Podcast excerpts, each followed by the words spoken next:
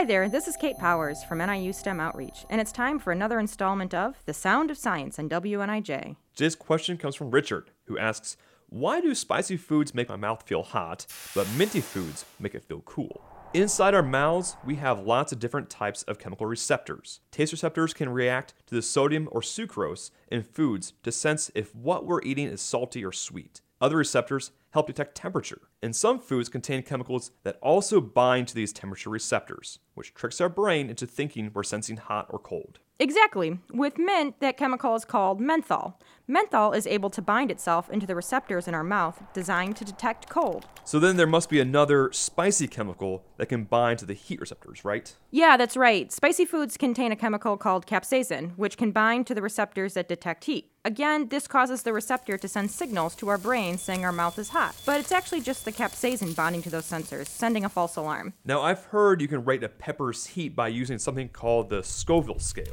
Does this measure capsaicin? Yeah, sort of. When Wilbur Scoville invented his heat scale, it was based on human feedback to taste tests, so it wasn't incredibly precise. But since then, we've developed more scientific ways to measure the exact amount of capsaicinoids in a food. So the Scoville number can give you a pretty good idea of how hot a pepper really is. All right, Kate, I have a question for you then. If I eat something spicy and then something minty at the same time, will the two effects cancel each other out? Well, Sam, the research is inconclusive on that one. Some people say that since they're activating two different receptors, you'd get a weird combination of hot and cool at the same time.